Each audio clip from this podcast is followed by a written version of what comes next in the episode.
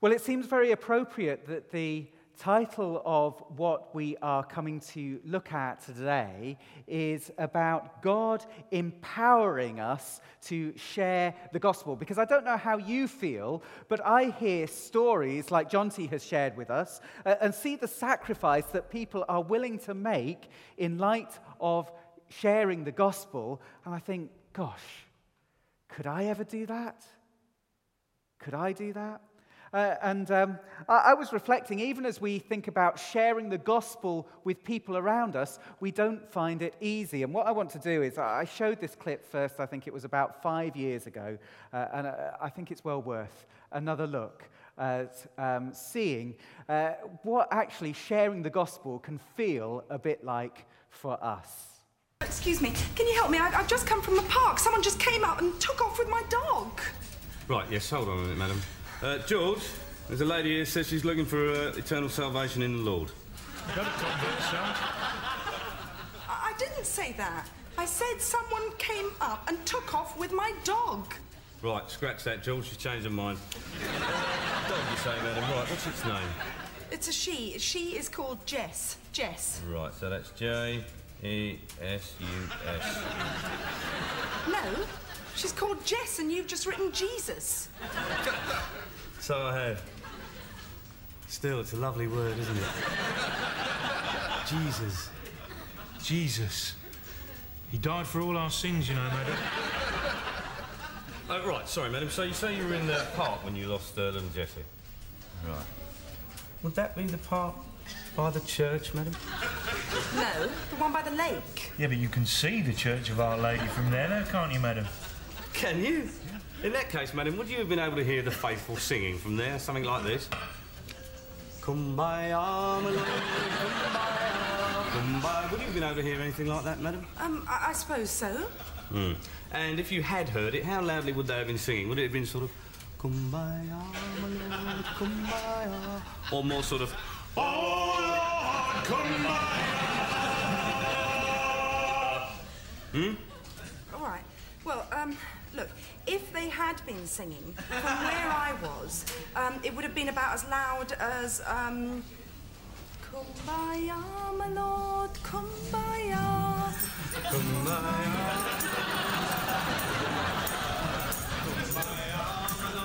Kumbaya. Oh Lord, kumbaya. Convert for the Lord, lads. Could be dead. Hallelujah. Uh, and actually, I mean, that makes me laugh when I see it, but there's something that is quite profound about that, I think, for us, because we tend to think that actually, if we're going to share something of our faith, if we're going to go and tell people the gospel, it's going to actually be to people who don't want to hear it. She's come to the police to report to them that somebody has stolen the dog. She isn't coming to hear about eternal salvation from the Lord. And we can feel like, actually, evangelism, sharing the gospel, talking to people, they're not going to want to know. Uh, last week, Emma shared a great story with us, which was really profound as well, about how she felt a friend of hers wasn't going to want to hear the gospel message. And yet, later, when somebody else shared that message, she discovered that she did. You know, but we have this feeling of actually what we've got is we've got a message. We know that it's good, but actually we don't really have great confidence that other people are going to want to hear it. They're caught up with other things. We're worried that sometimes we're just going to sound a little bit strange, um, maybe a bit fanatical, uh, and actually, it's easier, therefore, not to say anything. And it's one of those things, it's almost like the elephant in the room. You ask us as Christians, do we know we should be sharing our faith, sharing the gospel? Of course we do. Uh, we believe it, uh, but actually, we find it a hard thing to do when we're just in a normal conversation with people and we just think, should I be doing something more than this right now? Eh, and so it can seem a bit like mission is impossible. Sharing the gospel may seem impossible for us. And as we look at this reading and think about the context, I imagine what it was like for the early disciples, and perhaps that idea of sharing the gospel might have seemed impossible to them. the book of Acts opens in a way that we can forget the enormity of what has just happened in the days previously. Here are the disciples who have been following Jesus. They've given their lives, they've given up everything, they've left everything to follow him. Uh, and that's been okay. They've been learning things. He's their friend, he's their leader. But one night, after they have had a meal together to celebrate the Jewish Passover, suddenly everything goes wrong really quickly. Uh, and we get, those of us who've heard the story many times, can forget how suddenly everything changes. Uh, that one night, Jesus is suddenly arrested. And then, the very next day, crucified. You know, all their hopes, all their dreams, what they've left their life for is suddenly torn away from them. It's like for us, remembering back to Friday night and everything being normal, and then suddenly by Saturday, everything is completely wrong. It just changes like that. Uh, and then, amazingly, of course, a few days later, three days later, Jesus appears to them. Jesus is alive. That's amazing. Uh, and actually, over the coming days, as Dr. Luke tells us in the opening verses of Acts, after his suffering, he, he, Jesus, showed himself to these men and gave many convincing proofs that he was alive. He appeared to them over a period of 40 days and spoke about the kingdom of God. And I can imagine in this time that that, those mixture of feelings between being overjoyed that the Lord is with them, but also a little bit confused about what's going to happen. Uh, and as we know that Jesus is going to return to heaven, uh, and this is the passage that is called about Jesus being taken back up into heaven. Uh, and you can imagine the disciples there being delighted that Jesus is alive, perhaps knowing that he's going to go again. What happens next? What am I supposed to do in response? to this. Uh, uh, and actually, there comes this moment where Jesus says, Do not leave Jerusalem, but wait for the gift my Father promised, which you have heard me speak about. For John baptized with water, but in a few days you will be baptized with the Holy Spirit. And then what is the response of the disciples? Lord, are you at this time going to restore the kingdom to Israel? Now, Calvin, when he wrote about this, said there are as many errors in this response as there are words. You know, what he's actually saying is, what the disciples are saying and showing is they really do not get it. Uh, Jesus is telling them what's going to happen, and they say, Well, are you going to restore the kingdom of Israel at this time? And they're talking about a political, uh, a geographical region. Uh, and they're talking about political power and the splendor of the nation. Are you going to restore that? I, I was trying to think about what that's like. I mean, it just, uh, let's say, Jesus was incredibly patient. I, I was thinking about how I would respond to people in that situation where you have spent 40 days telling them, teaching them everything that they need to know, and they still get it so wrong. And actually, if you think of it as a, as a business strategy, for anybody who's involved in business strategy, can you imagine having a new product and a conversation that maybe goes something like this? You're showing them the product, and it's, it's a new phone. I haven't brought my phone with me today, but they're showing a new phone, and they're describing to the people who are going to go out and sell this phone all the amazing things that this phone can do. You can get onto the internet, you can use these apps, you can do this, that, and the other. This phone is truly amazing. Uh, and they listen to all of that and then say, Are we going to give them a computer soon as well? It's just like, but no, this phone, it, it does the things that you want them to be able to do. You don't get it, do you? Would you send them out to sell that product for you? No. You'd wait until they got it. Jesus is going to send out his disciples even though they don't get it. It seems like it's an impossible thing to happen. But actually, what we discover is that God empowers us to share the gospel. And so, the first thing that I want to say today is this You may be here thinking, I, really don't know how I can offer to serve God and to share the gospel for Him in a way that is really meaningful. I'm not sure that I even understand everything well enough. Sometimes I walk around in confusion saying, God, what on earth are you doing here? My life seems a mess. It doesn't seem like things are working out. Uh, how could I possibly be somebody who could share the gospel? And what I want to say to you today is God uses people who are completely ill equipped, who are those who don't get it. He uses the confused he uses those who mess up again and again to be the people who share his gospel. Because it isn't down to us and our abilities, it's down to him and the power that he shares with us.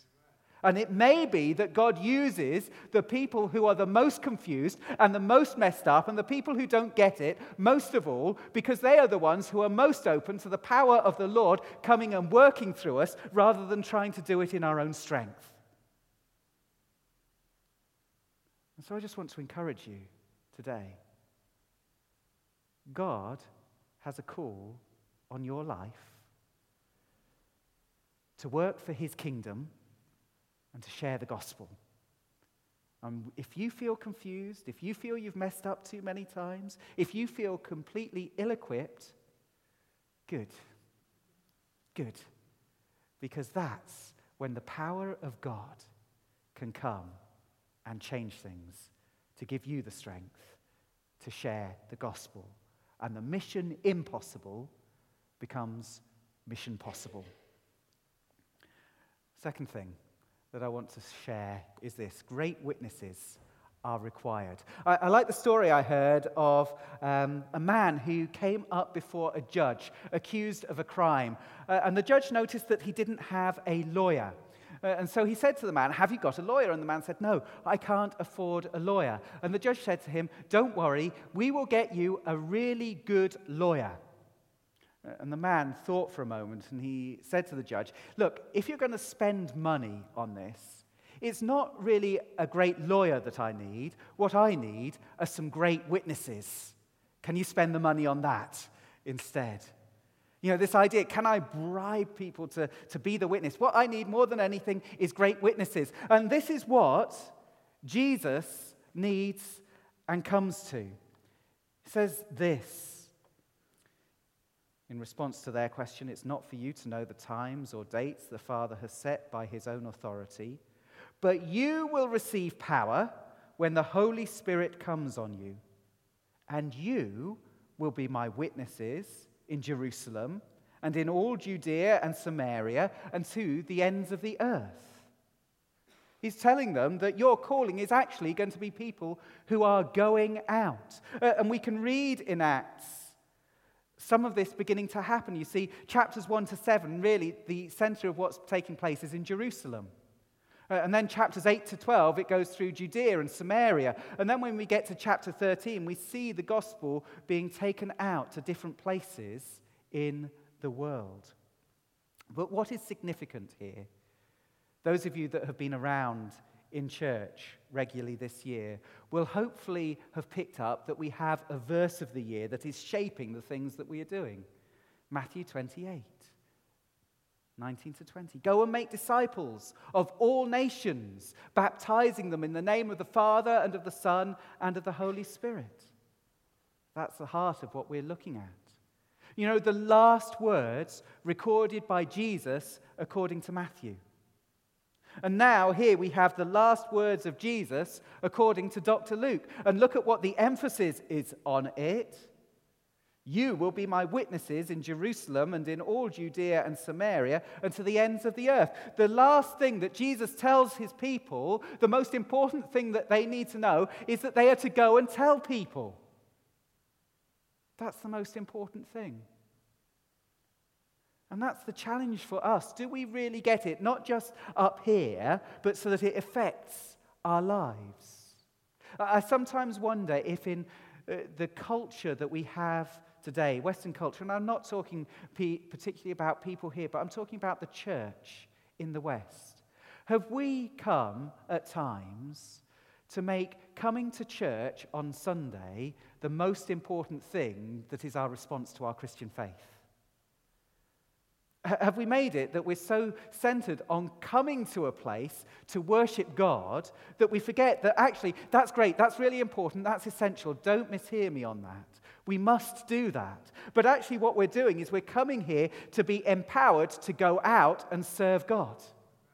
You know, it's a bit like otherwise having a car where all you do with it is take it to the garage and you never go anywhere else to fill up with petrol. That's all you do with your car. What's the point of that? It's not about that. You fuel your car to go out in lots of different places. And actually, when we come together and gather in church, it's to fuel us to go out so that we can share the gospel. Uh, and the question that I have to ask myself is what does that look like for me this week?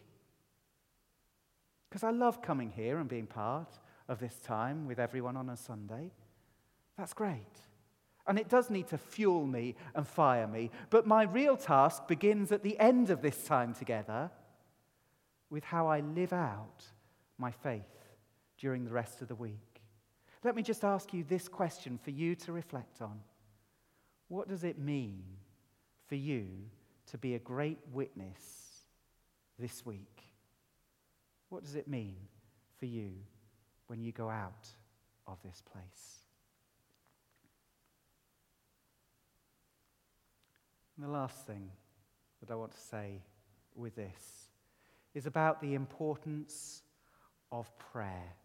You see, if we're going to go and do that, we need to be empowered. And the empowerment comes from the Holy Spirit.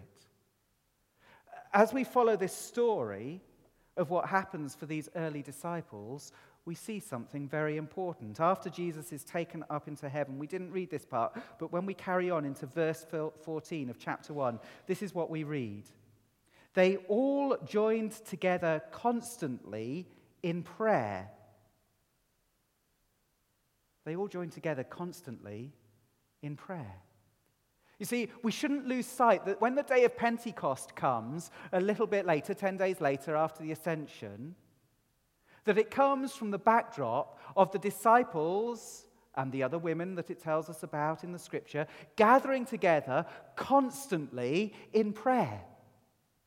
You know, this is why I say don't let's ever forget the importance of meeting together to pray, to worship God, that's really important because that fires us up. And that is the place where the Holy Spirit begins to move. And it's the Holy Spirit who comes on us in power that so inspires us to go out that we are willing to do things that we wouldn't otherwise do. It wouldn't happen that Pastor Thomas uh, and the doctors in Chad, I can't remember their names offhand, but they wouldn't go there if they hadn't at some point been meeting with other Christians, if they hadn't been praying, if they hadn't felt the Holy Spirit convict them, challenge them to go out and serve Him in this way, they wouldn't be there now. And, and, what we need to understand is it's like when Jesus says, you, will start in Jerusalem, it will go to Judea and Samaria, and then to the ends of the earth. That's your calling, but it starts in the place that you are now. Uh, and for us, we need to understand that it starts in the place where we are now. If we are going to have the power to go out and serve God. It's not through us, it's through Him. And if we're going to do that, we need to be people who come together to pray together, to worship God together, so that we are inspired with this idea that it isn't just about prayer for the sake of it and worship for the sake of it. What we're seeking is the Holy Spirit power to come upon us that we will do God's work in His kingdom in this place. And it starts here in Norwich. It starts in the place where we go to work. It starts in the homes that we live in. It starts in the neighbors and with our friends and with the hobbies hobbies that we have. This is where we are empowered to go out and to share. We need to be praying together. Donald shared earlier on about the fact that we've got a week of 24 7 prayer coming up. September the 30th to October the 6th. You know, this is so important that we are a praying church and we're praying together. You know, and I think generally we are good at interceding to the Lord for different things. And that, that's great. Sometimes that's, that's prayer that is okay. I wonder how good are we? How committed are we to coming together and saying, we want to pray for the mission that God has for us as individuals and as a church? And I know, don't get me wrong, I know there are people who are fantastic at it. But one of the things I felt myself being challenged about as I was reflecting on this is do I do enough of praying with other people that we're really seeking the Lord's mission and His empowerment and the filling of the Holy Spirit together so that we can go out and share who He is. You know what happened for them? Let me remind you of what it says.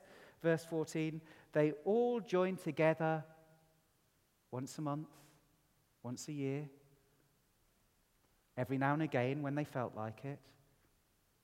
It's not what it says. They all join together constantly in prayer. Now, I, don't mean that think that we can do 24 hours of prayer, each one of us every day. You know, that's impossible, of course. But what are we contributing? How hungry are we? And that's what I felt like I needed to challenge myself with this week as I was reading it. Just say, look, wherever I'm at, that's okay. But am I hungry enough for the next part of what the Lord is saying? Because it's only when we're hungry for that, when we are seeking Him in prayer, that we will experience the power that He longs to give to us. And He does.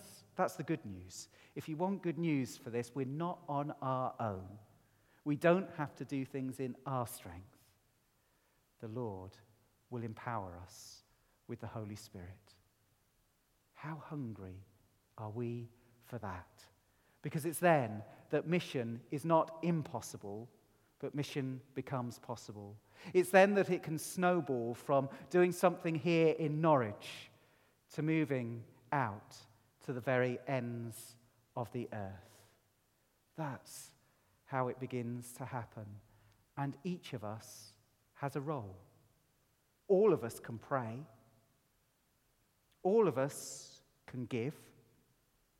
And all of us actually have to go. It may not be to Chad or to North Korea or to Indonesia or to these kind of places, but we're called to go. We're called to go out through these doors to give the good news of the kingdom to those that we meet. Let me just finish with a story. Again, I've shared it before, but not for a long time now, I don't think, in the morning. I love this story, though, about Jesus returning to heaven. And the angel Gabriel approaches him and says, Master, you must have suffered terribly for men down there. I did, he said. And continued Gabriel, Do they know all about how you loved them and what you did for them? Oh, no, said Jesus. Not yet. Right now, only a handful of people in Palestine know. Gabriel was perplexed. Then what have you done to let everyone know about your love for them? Jesus said, I've asked Peter, James, John, and a few more friends to tell other people about me. Those who are told will in turn tell other people, and my story will be spread to the furthest reaches of the globe. Ultimately, all of mankind will have heard about my life and what I have done. Gabriel frowned and looked rather skeptical. He knew well what poor stuff people were made of. Yes, he said, but what if Peter and James and John grow weary? What if the people who come after them forget? Haven't you made any other plans? Jesus answered, I have no other plans. I'm counting on them. And he counts on you and me to be people who will pray, who will give, who will go for his kingdom glory. And he will give us the power to do so. Amen.